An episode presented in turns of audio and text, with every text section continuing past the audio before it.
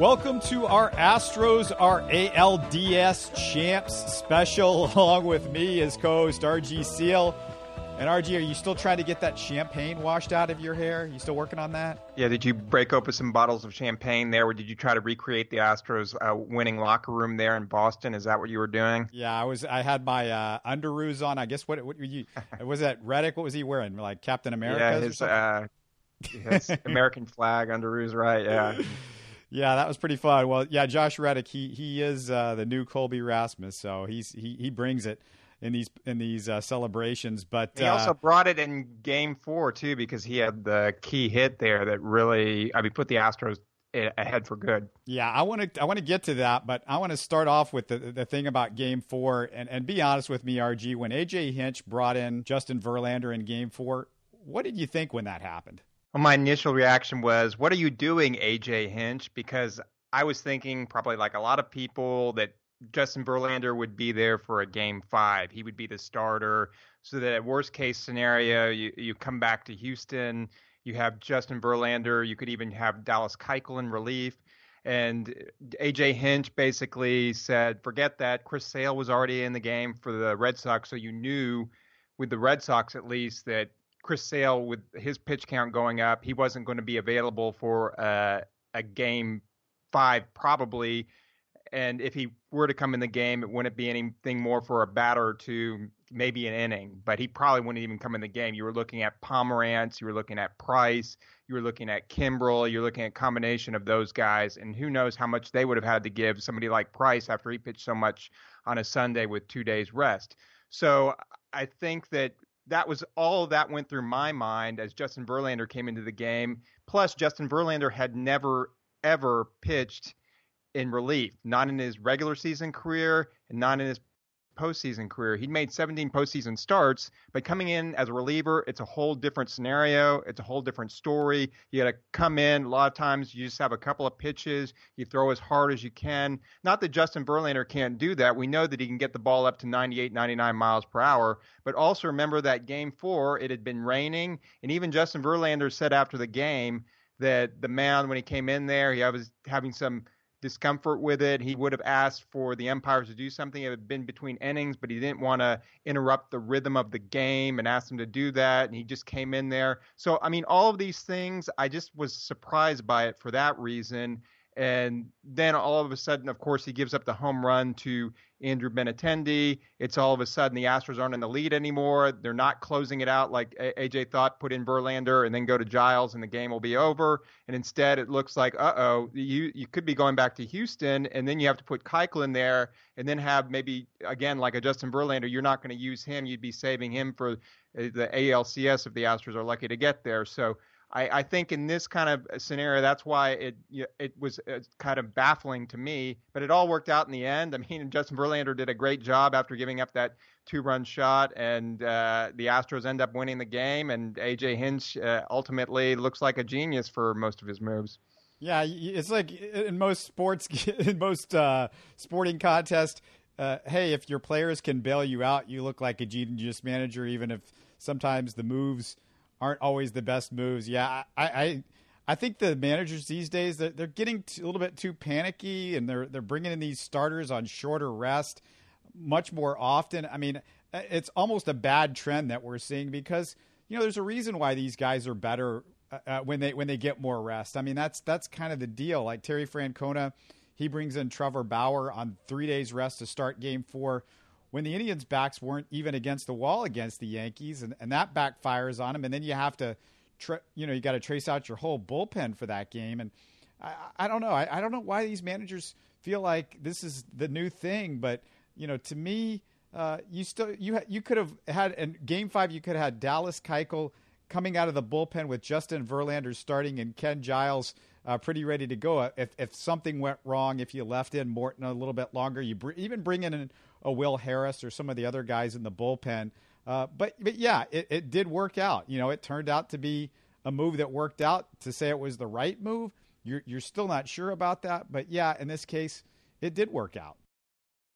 To your point, though, I, am also in agreement. I think that managers are overreacting these days. I mean, you saw it last postseason. That's when it really came into prominence because you had, you remember Joe Maddon panicking to put in a Aroldis Chapman or or taking out, uh, you know, Kyle Hendricks after he's pitching a good game, and then you, of course you had with the the, the famous with the Indians where they uh, Terry Francona was consistently putting in Miller and and Allen because he could do that. And you look at even in this postseason, it still gets back to starting pitching. Because if you look who had the better starting pitching in the series, that team won. The Astros got a great effort from Justin Verlander in game one, a gutty effort. It wasn't what we had been expecting from when he came over, but that he still gave you six innings and uh, and a couple of runs. And then you also had in that uh, Dallas Keuchel, same thing. He gave you a good start in game two, and then you could even say like game three, that was the aberration. That was where uh, Peacock came in and he wasn't all that effective. But but uh, you had in game four, again, Charlie Morton was able to give you a few innings, and even taking him out of the game, again, that was a second guess there. So it still gets back to that. You're seeing it in the uh, Indians and Yankees series so far because the Indians generally have, the greater starting pitching, but so far it's been the Yankees with efforts from Luis Severino, Masahiro Tanaka, CC Sabathia, and guess what? That's that series is all tied up as we're recording this, and the Astros are going to have one of the teams as an opponent. And a lot of people coming in said, "Oh, overwhelming starting pitching advantage." But if you don't get the starting pitching, if you're constantly having to go to your bullpen, I mean, it just makes the job so much tougher to win a series. And so I do think there are some good things in certain matchups. Yes, you're coming through a third time through the order, and your pitcher's beginning to weaken or tire. Maybe it's the fourth inning, maybe it's the start of the fifth inning. Uh, you you you really you take them out. Well, in the past it would have been well, leave them in there six or seven innings, and then we'll go to our setup relievers and our, our closer. Well, baseball's changed in that way. There are critical times in a game where you have to come in and and do those things, but you know they may be tilting it too much one way. Yeah, and if, the other thing is if the starters, you look at it, if the starters are uh, feeling that maybe they start panicking early because if your manager is going to panic, then that that seems to, that seemed to me would rub off on the team. That that's what I don't understand. It almost sets a bad precedent for your entire team as you're going to play through these series, and they're they're not winner take all, best of one. These are you know best of three, you know best of five, best of you know seven. You, you got to win three games. You got to win uh, four games to win these series. And, and managers, you know, I, I just feel like it's like, oh my god, you know, oh he he he had a couple of hits there. We we better get him out. I know it's only the fourth inning, and if you're a pitcher, you're like, oh, I just gave up a hit. He's going to pull me out if I don't get out the next guy immediately. You know. Well, there's certain there's certain pitchers that are going to have still extended rope, but you're right. It's getting it's getting to be a shorter leash all around baseball. Where yeah, you're right. I, I would be looking over my shoulder. You know, it was like what Sat, Sato don't don't look back. Someone might be gaining on you. Well, it's your manager now, right? so it's like uh, you, you, know, you have these instances in, in, in ball games, like you said. It's I I mean I don't know how you can go out there and pitch if you're a Justin Verlander, if you're a Chris Sale, if you're somebody of that ilk, a Corey Kluber, unless you're having a total outing where you're getting shelled. At least your teammates know those guys are going to be there five six innings because uh, that's just who they are. They're the elite top pitchers. But anybody else out there, your your Charlie Mortons, your your Brad Peacocks, uh, your uh, your Collin McHughes, even your Lance McCullers. Now you're out there, you know, and you're starting a game. You know, you better watch it because uh, you know by the second inning, if you, you're if the team is down two to one or you've given up a couple of runs, they're already gonna be warming up the bullpen and.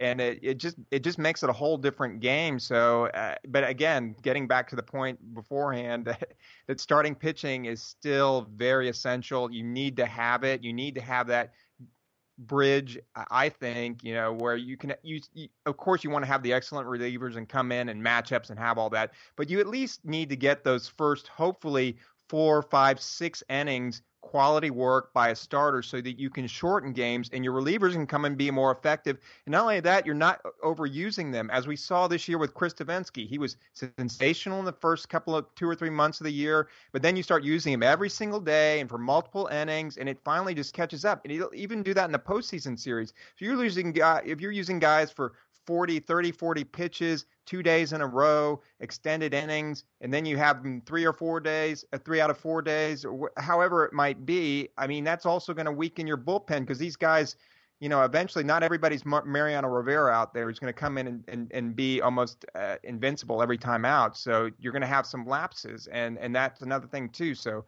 yes, I mean, I know the analytics and the matchups and, and taking it out pitchers at critical moments in games. If there's potentially a chance for scoring runs, then that's the new, that's the modern era. But you also still have to have that balance with starting pitching. You wonder also if you're starting to shorten these guys' careers because I, I look at for instance, uh, Andrew Miller, who was just the X factor last year, and, and Francona was just pitching him left and right, two and three innings day after day. And this year, it's not the same Andrew Miller. He has the the injury towards the end of the year, and then he hasn't been the same since he's been back from everything that I, am hearing from all the people that are that are watching him pretty closely.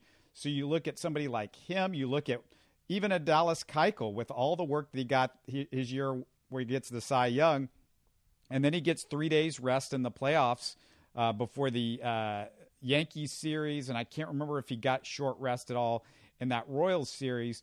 But think about it: has Dallas Keuchel uh, has his injury history been very good since that time, since 2015? No, and and, and you're investing big money in some of these guys. I mean, luckily for the Astros, they hadn't invested big money in Dallas Keuchel, but to me, this is something general managers are going to have to think about. Now, maybe the smaller market guys are the, are the, are the teams that don't have the money to throw around and they say, well, we're, we're only going to be good for three or four years. We got this short window, RG. And, and maybe they just think, well, hell, uh, I, am not going to have the guy anyway. And, and then these players are going to have to start. They're going to have to start looking out for their own selves, you know? It's almost kind of like college baseball when you were talking about that. Remember, there were always those cries in college baseball. Well, they just go in and throw, throw out their pitchers, and by the time they get to the major leagues, I mean, they've worn out their arms already uh, because college baseball pitchers don't care. They don't have them signed to a professional organization at that point. They're just trying to win as many games as possible. It, it and that's even changed a little bit over the years and stuff. So. Uh, I, I, to to your point, I, I think that is something that, uh, as you notice, most teams are trying to have homegrown pitching. They're ha- trying to develop guys. That's why for the Astros, it's very important not only having uh, Lance McCullers and uh, of course, they had Dallas Keuchel they developed. Uh, now you have a Forrest Whitley. I mean, Jeff, Jeff Luhnow is trying to build an organization, build that pitching, have as many young arms as possible. A Francis Martes is another one because you know that uh, again, as players enter free agency, pitchers have declining numbers. They have injuries. And uh, even these days, a lot of young guys have Tommy John surgery. And so, yeah, it, it almost gets to the point of having quantity uh, over quality, but you still need to have those quality pitchers too, because we've seen with uh, yeah with a lot of organizations, you can have plenty of arms, just like you can have plenty of quarterbacks in, in, in professional football. We've seen that with the Texans, but until you get like a Deshaun Watson, it's not going to change the uh, dynamic there. Just like with pitching, you have to have the Dallas Keuchels and the Lance McCullers, and, and then you can go out and acquire a Justin Verlander but yeah, I think that what you're saying though is a lot of organizations that don't have the money to spend on a pitching, and you know when you even sign a pitcher, like the Arizona Diamondbacks signing Zack Greinke to that contract, they know that in his latter years he's not going to be the same pitcher that they're signing for right now. So I mean, all that has to be uh, evaluated when you go into uh, assigning a player and, and looking at long term kind of perspective there. Well, you think Jeff Luhnow really had to smile about that game four against the Red Sox because you had, you know, look at what he he's done in the last year. Charlie Morton started the game. Uh, Justin Verlander, we've already mentioned what he did. Who got the biggest hits in Game Four? RG, do you remember? Of course. I mean, you had the uh, a big hit from, uh, Carlos Beltran that basically the double off the wall. Of course, you had the jo- Josh Reddick that that broke up the the three three tie, and, and, you had Alex Bregman with the home run. Yeah, uh, Springer with RBIs in the game. So yeah, I mean it was uh, definitely you had uh, like a lot of the guys that he signed this past offseason contributing to that victory. Yeah, and think about this for a second. And and uh, a friend of mine uh, on Twitter made this point, and, and, it's really interesting. Adam Spolane over at uh, six ten made the point that hey, it was Alex Bregman who hit that home run off of Chris Sale. Remember, RG, we were talking about this a year ago. Should the Astros give up Alex Bregman to get Chris Sale? And, uh, you know, everybody said, Luhnow, why don't you do this? Why don't you give up Alex Bregman? And this is why you don't give up Alex Bregman because not only does he hit the home run off of Chris Sale, but he had two home runs off Chris Sale in this series. And they really proved to be decisive ones too, because remember he hits the, the start off the game, first game there, he hits the home home run, and uh, after Springer comes up, of course, the first inning, but Bregman gives him that early lead. That kind of, yeah, that maybe Chris Sale is not the same Chris Sale that saw most of the season. The Astros were able to jump out on him. Of course, Jose Altuve has the three home runs in that game, but then coming back, you're, you're right, and and a lot of people question John Farrell. Why do you put uh, Chris Sale in there. Alex Bregman had the home run off of him earlier, and again, once again, kind of like hung that. He Alex Bregman guessed right on it, coming over the plate, and you know sent it into the seats.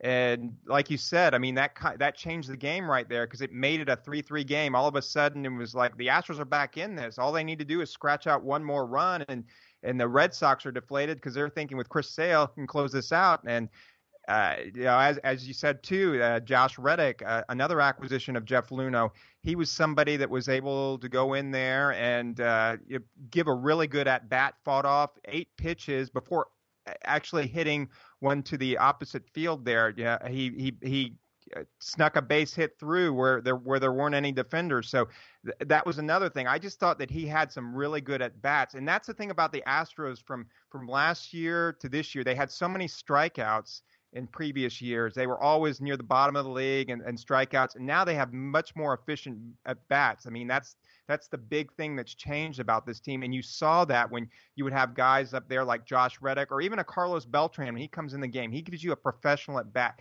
He works counts. Carlos Correa, he didn't even have a swinging strike until the fourth game. And and so I mean just his progression and maturity as a hitter. So you see that up and down the lineup and to be able to come back, I mean let's not forget you're coming back against Chris Sale and you're coming back against Craig Kimbrel. You're not coming back against, you know, somebody's four starter or their 10th bullpen arm or uh, you know uh, some guy who's a, a, journeyman reliever you're coming back against arguably the best closer in the game and arguably the best pitcher in the game uh, you know, that's debatable, of course, uh, but th- these guys are in the t- upper echelon. So, I mean, that's why you also have to credit the Astros.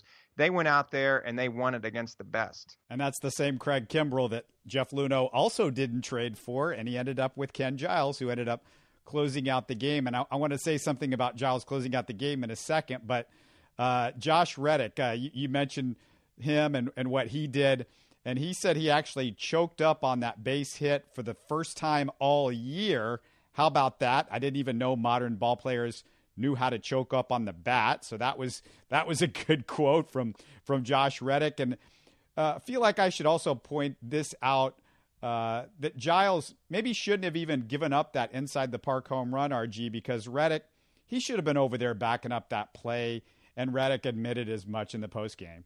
Yeah, and he had uh, just the day before we had seen them uh, go over and back up one two that Springer had missed, and uh, you have to have somebody over there backing it up. I, I mean, I'm not going to get on Josh Reddick when he uh, had the game-winning, or at least the the the hit that kind of sent the Astros on their way. I mean, ultimately Carlos Beltran's double uh, would would decide the game, but yeah, that was just one of it's one of the kooky things about Fenway Park. It's got the all those weird angles. It's the outfield. I mean, that's what makes it the pesky pole, the green monster. It's what makes it one of uh, baseball's uh, fabled parks. And so, you know, Springer going back there, uh, you have to give him credit for trying to make a leaping catch. But once he wasn't able to do that, I mean, the ball just kind of bounced around there like it was a pinball machine or something. And yeah, the, uh, after that, uh, you know, off to the races. So I mean, I can't, uh, I can't really fault the Astros too much there too, because or, or Giles, as you're saying, I'm sorry, uh, because uh, yeah, that was something that uh, really kind of an error after misplaying that catch or not being able to make that catch. So, but again, it all worked out in the end. It's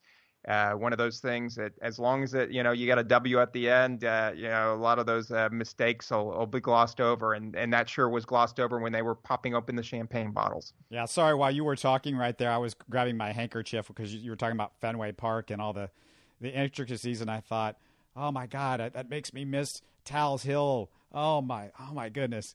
No, no, that's okay. That's we. That's okay. I don't, I don't miss the flagpole as much. I, I do miss the hill a little bit. That was kind of fun for well, me. Well, but Fenway is one of the great parks. I still do love watching it on television and everything. But I'm glad that we're not going to see any more of it this year because that means the Astros are moving on. And I also wanted to ask you, uh, have on here. Uh, we saw this throughout the series. The Astros were really the better team than the Red Sox, better lineup.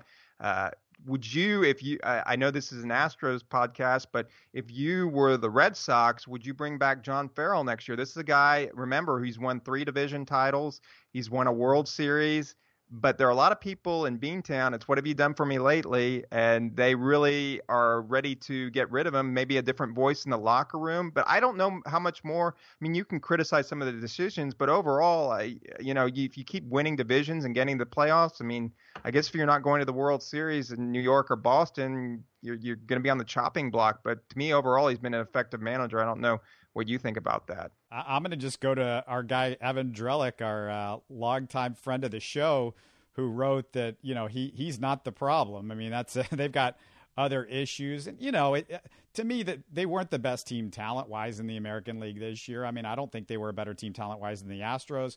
I don't think they were a better team talent wise than the Cleveland Indians. I mean, I just don't think they're as good as those teams. They have a lot of talent though, and that, that that's for sure. Um, one thing I, I, I think we need to mention, RG, which is this is a pretty amazing statistic. Carlos Beltran now has the best OPS in postseason history by a player with 50 plus games played. Now, any guess as to who else is on that list? He's got his OPS is over a thousand in his 50 plus games uh, in postseason play. Oh my gosh! I mean, I you know, I mean, I always think like Mr. October, Reggie Jackson, or somebody like an Albert Pujols. yeah, there you go. yeah, Pujols is okay. number two, and then okay. uh, our our old friend Lance Berkman is actually number three on that list, and uh, and then two Red Sox players, uh, Big Poppy David Ortiz and uh, Manny. I use steroids Ramirez. So yeah, that's a pretty darn good list to be on if you're if you're uh, Carlos Beltran. And I, I think a lot of people, you know, a lot of baseball fans, they, they might not even think about Beltran necessarily, but you know, he's definitely been one of the best cl- clutch hitters. The Astros fans aren't going to forget what he did in the clutch, but I don't know if he's considered, you know, as great a postseason player around, you know, just by the average baseball fan out there. I, I thought the other interesting stat, and I don't know if you saw this one, but only four Astros have had four hits in a playoff game. One of them was Yuli the other day. Yuli was on fire. He's had it going in, in Fenway, and I, I, don't think any big moment's going to faze him, RG, uh, because that guy. He, he he was in Cuba. I, I don't think you're gonna you're gonna like, hey, this is a big game. No, I, I got Fidel Castro, you know, sitting behind me. I don't I don't think this is a big game. yeah, exactly. I was thinking the same thing because he's played in so many big games, so many uh, either uh, with the national Cuban team uh, over the years, and uh, having to, like you said, play in front of the Castros. And so, I mean, yeah, I really thought he was excellent throughout the series, just very consistent. And he gives you that bottom of the order presence that, of course, over many years you just didn't have with the Astros. But he's just a really good hitter. I mean, he had a, a 1200, one, 261 OPS in the series there. He had nine hits and, and 17 at bats. And uh, you know, there was a point in there where he had all those consecutive hits strung together. I mean, the guy is just he will again. That's somebody that I know he came in late last season, but he's just able to give you professional at bats. He's a very good hitter, and he's somebody that you don't even need to have at the top of your lineup. When you have guys like Yuli Gurriel or Marwin Gonzalez or even Alex Bregman or Brian McCann, you know, batting six, seven, eight, and nine. That just tells you how deep your lineup is. And getting back to Carlos Beltran, I'd also like to say something about him too and and that's that. Yes, uh, I, I was actually I don't know about you, but in Game Four, I heard that that Carlos Beltran had good numbers against Rick Porcello, and and yet you had Evan Gattis starting for him. I mean, AJ Hinch was going on a hunch there, but I, I again thought that was maybe okay. Well, he felt that you know he's better with a four seam fastballs or two seam fastballs. Uh, yeah, I you know that was basically kind of what the announcer said on television, and I, I'm thinking to myself though But it, at least with Beltran, you know you're going to get he's he's going to make a pitcher work, and we especially saw that too when Rick Porcello was struggling and not being able to find the strike zone. I mean, and then Evan Gattis gets up there, and you know he either strikes out or you know he had three outs that game. I mean, he, or excuse me, he did have the key hit over the that that started the rally, so also can't blame Hinch for that, and he's able to put in. Um, Beltran later in the game for for the double. I just found that a curious move, and I'm just wondering if if if uh, if it, you know either the Indians or the Yankees, the Astros get to the World Series, however long they go. If Beltran's going to be the pinch hitter extraordinaire off the bench, is, is he still going to he's going to return to his uh, designated hitter role against right-handed pitching because he still hits right-handed pitching well. And and and Hinch was right. I have to give him credit. He wanted him up there against Craig Kimbrel, and guess what? Beltran was able to get a, a, hit, a double off of Craig Kimbrel that basically was able to be the deciding run. Yeah, every time an Astro player is asked about Carlos, they just gush about him. And I said only four Astros have had four hits in a playoff game. 2004, Carlos Beltran was one of those guys. Uh, another Carlos, uh, another Puerto Rican, Carlos Correa, 2015, did did that. And then the last guy, RG, you might have known this guy in your days as an Astro buddy. It goes back to those days. Who else is the other guy? Do you think that's had four hits? One of the one of the forgotten clutch hitters in Astro. Terry Puhl because he had that five twelve uh, average too. I think. In- Bingo, that's it. Terry Puhl. So yeah, yep. that was pretty pretty darn impressive. And hey, if you're an, if you're an Astros fan, RG, you also have to feel pretty good that this Yankees Indians series is a five game series because no matter who comes out of it, there's going to be some a little bit tired pitching staffs coming out of this series, I would think. Definitely. I mean, we're both on the same wavelength here. In fact, both of us are probably thinking, well, this game five, would it be great if it went 18, 20 innings and had to de- deplete the staffs there the, in order to get to yeah the ALCS. But but seriously, you're right, uh, and it's go- it, there are going to be pitching changes because when you're in a winner take all game five game, I, I know with Corey Kluber again, he's somebody that if he's on, he's going to stay in there. And even the same for a CC Sabathia, you're going to want if he's really pitching well. I mean, Joe Girardi will go four or five innings with him. But if either of these guys have hiccups, if they give up a couple of runs, I mean, don't be surprised. I mean, they're going to be yanked early because it's just that you're in a game five, you're an elimination game, and everything season's on the line. Everybody's available. So for the Astros' sake, of course, you're going to want to see as many pitchers as possible. And then when in the Astros, conversely, it looks like it'll probably be like uh, AJ Hinch said it's likely to be uh, Dallas Keuchel because he'll be on a week's rest, well rested, ready to go. And of course, Justin Verlander pitched on Monday, so to bring him back on three days rest for a Friday game, it doesn't make any any sense because pitchers, as we've noted, they don't pitch as well on three days rest. Uh, Tom Verducci had a stat in his column that I think that uh, pitchers the last 13 starts on three days rest in the postseason are pitchers are two and five overall. Uh, you know, so I mean that's uh, in the rest no decisions. So you, you really have to look at it that way that just players aren't all that effective on three days rest anymore because they're so used to four, five, maybe even you know six days rest between starts sometimes during a regular season. They aren't pitching the innings and doing all that. Uh, as in as in previous times. So yeah, I, I would think that it's going to be, but who knows? I mean, uh, matchups, analytics, you might get a call from the front office, and we're gonna you know do that. So I I mean I'm just going on what I'm thinking right now would be the obvious choice, Keuchel, and then you have Verlander on his regular rest for a game too, and that really sets up well for the Astros, and also to get their bullpen some rest too, because as we've seen, it struggled. That was the one thing that was a real a real concern going into the ALCS is the lineup looks awesome. The starting pitching, you know, at least with the first two starters with Verlander and Keuchel, you have two aces it's the bullpen and it's that kind of back end of the rotation. Who do you think is going to be left off the roster? Do you think we're still no no Collin McHugh in in the ALCS, or do you would you would you bring Collin McHugh back in and and maybe shove somebody else off of this roster? That's a good question. That's a really good question because I, I mean I would have to look at Collin McHugh's numbers against whoever they're facing. What they I mean we can't make this decision right now. It's really going to come to kind of we'll have more clarity after because let's say that he pitches really well. I you know I don't have the numbers in front of me.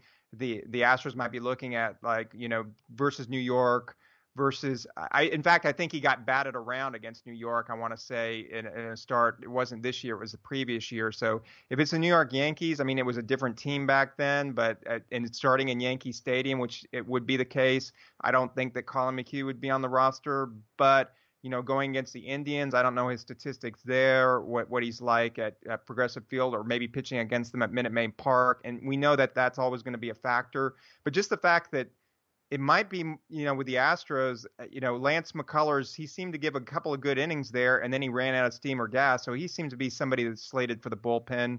Uh, and then you have like Brad Peacock, who again we know if, uh, maybe he's good for one or two times around the order, but by the third time around, in this past time he was yanked early. Is it somebody maybe he's more effective in the bullpen because you're having bullpen problems? Who do you go to? Because uh, Musgrove had some problems in the series.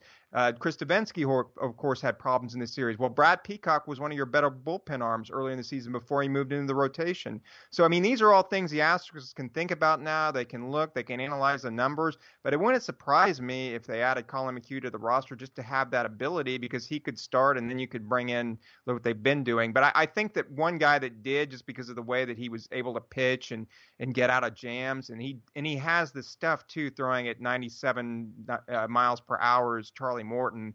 I think that he probably will get another start after those other guys. But you know, the, the Astros really, I mean, it's it's Justin Verlander, Dallas Keuchel, and then it's kind of like okay, spin the uh, spin the wheel of fortune there and see where it lands. Can we leave Liriano at home? Do we have to take him to this next series? I mean, I mean, Devenski, uh, he gets out left-handed. Well, guys. who do you want? Do you want Tony Sipp or Francisco Liriano? Because one of those guys we know is going to be there. They don't have any other left-hander besides Dallas well, Keuchel. I want to have a, Chris Devenski is lefties are batting 110 against Chris It doesn't matter. We've had this conversation before because for one batter and you want to come in and the way that the arm angle is with the left-hander, what they do. I mean, I, I know that he gave up a home run, but Justin Verlander came in, gave up a home run too. Not comparing him to Justin Verlander. I know Francisco Liriano is terrible, but I'm just saying that that – the Astros are going to have a left-handed reliever on the roster. They're going to do that. They're going to put one on there. So it's like, go look at it. Do you like Tony Sipp? He pitched better in September. Would you rather have Tony Sipp? Would you have Francisco Liriano? And hopefully you don't see those guys in the game. I'd rather have but, J.D. Davis actually pitching than any either of those two guys, to be honest with you.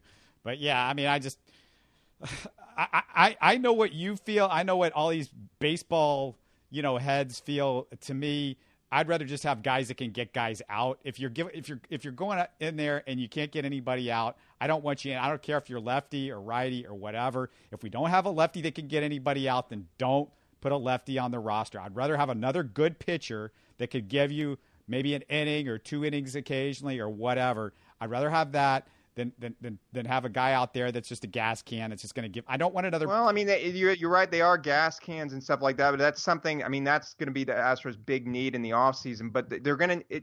Again, it just gets back to the way that the you you don't want to have something where it's also for strategy purposes, opposing man, and way that they do a lineup. You want to be able to bring in a left-hander and still. I mean, Liriano had some success. He was terrible. Okay, I mean, he came in and gave up a homer. So I don't know. I and, and Tony Sipp's been terrible for the last couple of seasons. So yeah, your choices are between. You have two bad choices. Um, but I, I figure, you know, I would be stunned if the Astros don't put one of those on the, the roster because that's really their only choices right there and uh, you know they're going to at least have one of them and you just hope yeah maybe maybe AJ Hinch won't even trust him in those type of situations but let's say it's the third or fourth inning it's early in the game you have a lead and there's a big spot with a left-handed coming up and you have a maybe a three run lead, but you know th- th- this can cut it to one. Well, maybe you bring in a left hander like Liriano then because you just want to get that one left hander out, give him a different look, you know, and, and then you you avert that and you can hopefully skate by and and uh, have that three run lead still. But if not, the worst case scenario gives up a home run, you're still up by one and you can lift him. But I mean, they're just those type of things too, as, as a manager that you've got to be thinking. I know people listening to this are is ridiculous. It's like, ah, come on, just put in a good reliever. And I, I mean, I'm I'm there with you, but I'm I'm just telling you with also with the Astros and, and we know and, and being able to have that left hander just as comfort and and being able to you know with matchup situations because just the way you know a left-hander throws a slider, you know, a, a lot of times tailing away and uh, ch- curveballs, breaking pitches, you know, that's why they want to have them on the roster. So, and it's just it, it's always going to be something in baseball is to have that mix. Yeah, I, I I just know that Devenski's pitches tail away much better than Liriano's, and they actually get people out.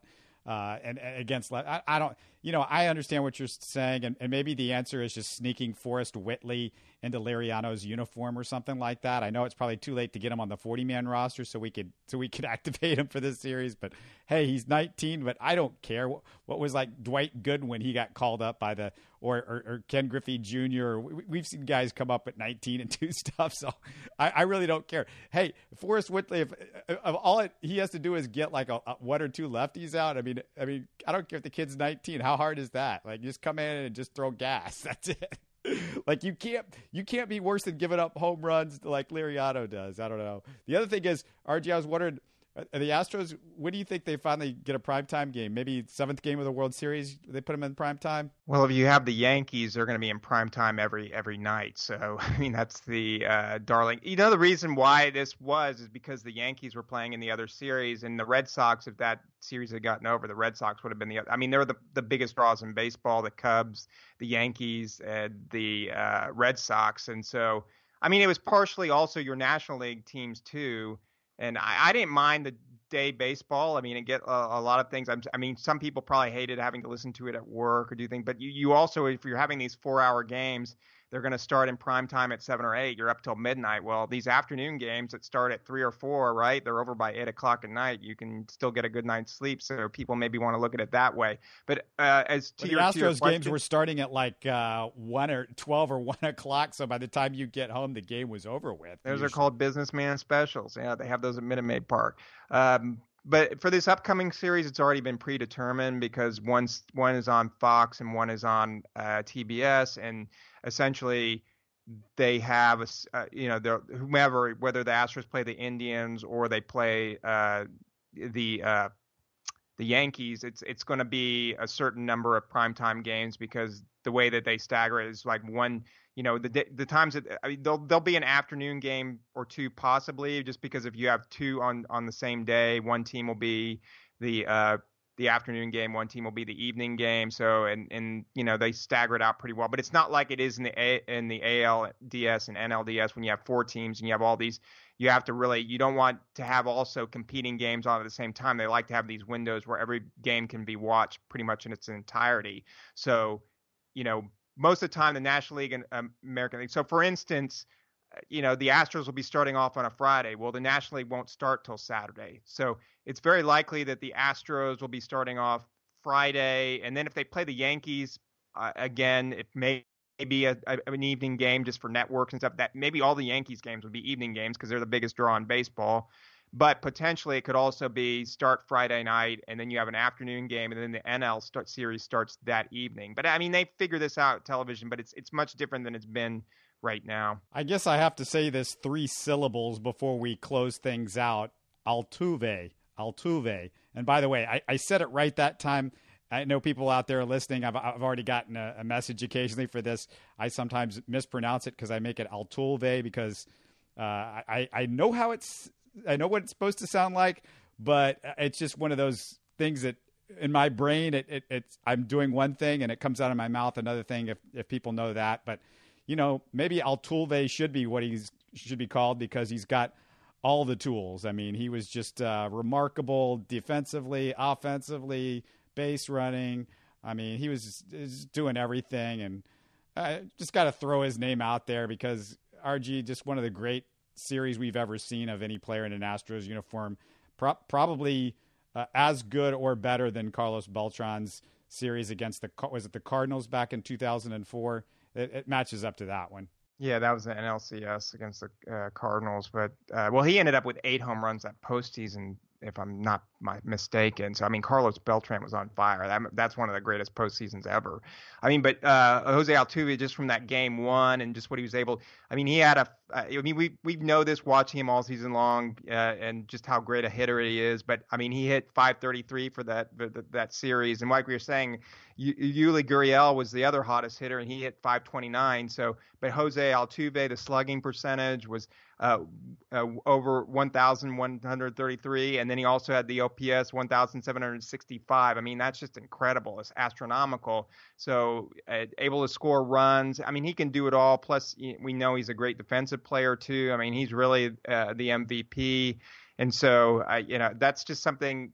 I mean, we it's one of those things you really can't take for granted just to watch his greatness and even though uh, yeah, both of those guys like Correa is also a phenomenal player. I mean, Carlos Correa just the um, the, the way that he's able to come up to the plate too and, and have really professional at bats like we were talking about earlier and, and come up with clutch hits and, and the way those two guys play the middle of the infield at shortstop and second base. I mean, we're really fortunate. I mean, it's something we're taking for granted right now.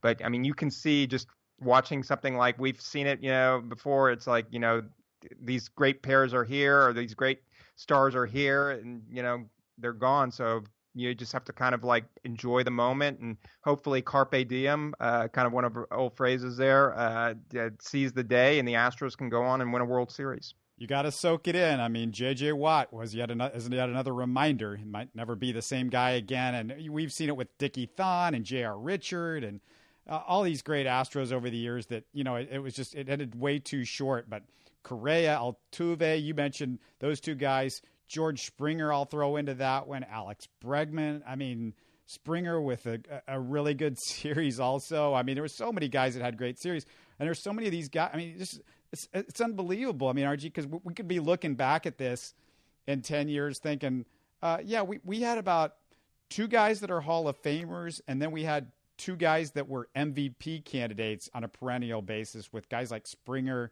and Alex Bregman. I mean, it's just it's it's unbelievable, and you know that's not even including the pitchers when you're talking about uh, a definite guy that's going to be a Hall of Fame candidate. I would think RG and. Uh, and, and, the guy that uh, came into out of the bullpen in the game four.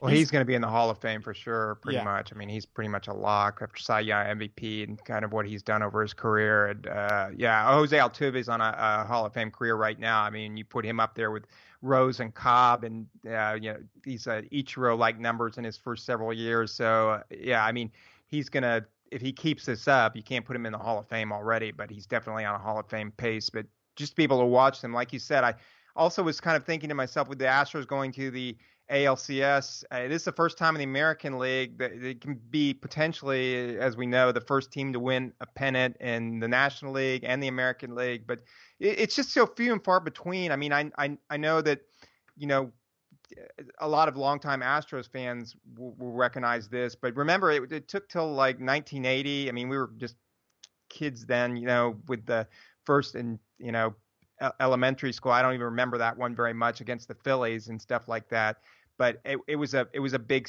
series and and and that was getting to the National League Championship Series in 86 then had to go all the way from 1986 to 2004 and 2005 so this is only the you know the fifth time that this organization in its 55 year history is going to a, a league championship series which is a chance to play for the pennant and go to the World Series. As we know the Astros at least have been to the World Series lost in four games, of course, to the Chicago White Sox that 2005 magical season. But just to even get to this stage, I mean, soak it in, enjoy these next few days, enjoy being able to play on baseball's grandest stage, having beaten the Boston Red Sox, one of the storied franchises. And you're also going to be uh, going up against another storied franchise, no matter who it is.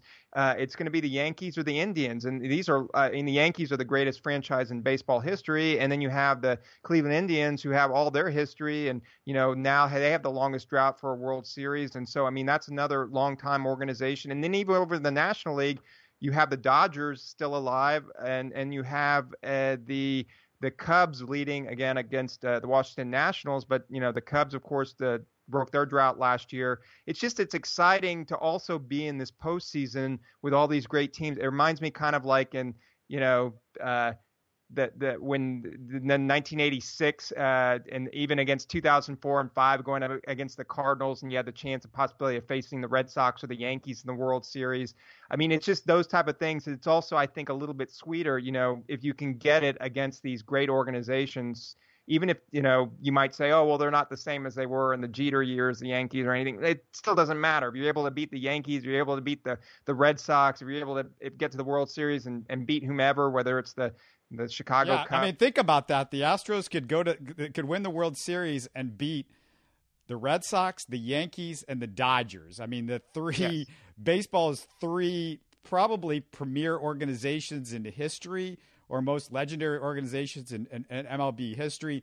Three of the biggest media markets. The you know the Astros would would definitely get that respect. That but even if they were to beat the Indians and the Cubs, I mean, beating the Cubs these days, I mean, they're defending world champions, and they have the the Theo Epstein and the, the genius running the organization over there, all the talent, and they're a huge media market. They're the most popular team in the National League, probably uh, you know, with their fan base and everything. So it, it, that would be great. I mean, it doesn't matter. You just want to make it to the World Series and win a World Series. As fans don't care. But I'm just saying there are all these potential scenarios now if the Astros do manage to win uh, the ALCS, win a pennant, and get to the World Series. I mean, doing it against great, long-standing organizations, and not to knock any a team like the Tampa Bay Rays if you were to beat them, or if you were to beat somebody, you know, in the National League like the Arizona Diamondbacks. You know, I mean, it's not to knock them. A World Series is a World Series, but if you do it over these storied franchises with their huge fan bases and, like you said, these major markets, it just would make it all the more remarkable and that much sweeter for the first championship in Houston baseball history. Yeah, but if if you're talking about beating the Cubs, that's not really a storied franchise because the Marlins have won more championships over the last hundred well, years. Well, but I mean, I'm saying they are a friend. yeah, I mean, I, I, we know the losing Cubs and all that stuff, but you'd be, you know, hey, I mean, we saw Bill Murray's face all over the place last year, and, and you know, you had like uh, all the Cubs fans come out of the WordWorks, and everybody Chicago's all over the TV. You, they put Ferris Bueller reruns on, you know, like Cubs, Cubs, Cubs. Come on, you know, I mean, they're the the most popular franchise, even though they're the lovable losers, but you know, beating them, they're they're a long standing. They've had you know so many years of their their tradition and everything, and and also they're a former opponent of the Astros, and the at, at, you know the Cubs and the Cardinals were the Astros' biggest foes back in the NL Central, so that would also be sweet about it too. And so yeah, I, I just think there are a lot of great storylines of the Astros just making it to the American League Championship Series now. I mean, Houston's got to be uh, everybody's excited and you know talking baseball and and and, and it's just exciting to have this because it, it's only happened this will be the fifth time in Houston history that you have it. So, because uh, we remember all the times with Biggio and Bagwell and being knocked out of the divisional round, it's almost watching this national series. I don't know if you're kind of feeling the same thing too, but I was discussing this with a friend of mine. It's like you look at the Nationals. I mean, you know, they've had all these great regular season teams. It's like the Biggio and Bagwell teams in the 90s, and they get knocked out in the first round. They can win 100 games, and they get knocked out, and they're on the verge, the precipice of being knocked out again by the Cubs. I mean, maybe they'll come back and rally and, and face the Dodgers in, in the National League Championship Series, but right now it doesn't look like it. And and that's what the Astros. I mean, a lot of times the Durker years where you had all those great teams, they just weren't able to, you know, win a pennant eh, or or, or even get to a, a championship series. So I mean, getting this far, winning series, and having that feeling, and and the Astros came close even two years ago. If not for the Carlos Correa era era and you know the they blew the four run lead against the the Kansas City Royals. I mean, they would have been in this position possibly two years ago. And so, I mean, that's what's exciting about this young core. They're exuberant, but they also have shown a resiliency. They can come back. They were down in the games, and you know, uh, you know, facing possibility of going back to Houston for a game five, and you know, I mean, and still found a way to win it. So, I mean, I think that's all stuff to be excited about, but also at the same time, like we said, enjoy the moment, enjoy this time. Go pop your champagne bottle, go get your uh, Reddick underoos or whatever you want to do. Go make yourself happy. Go run out in the streets of Houston and just enjoy watching Astros baseball at this time of year. Well, we might do a, another Astros podcast before they play the first game, but we're definitely going to have a couple of post games, I'm sure, as we go through the ALCS. So keep an eye out for those. We're going to try to keep doing those, and hope you guys are enjoying that. Uh, thanks so much for joining us. Uh, an extended Astros celebration here. I think they deserve it, and uh, can't wait for the ALCS to get going. Thanks so much for joining us, guys. Go!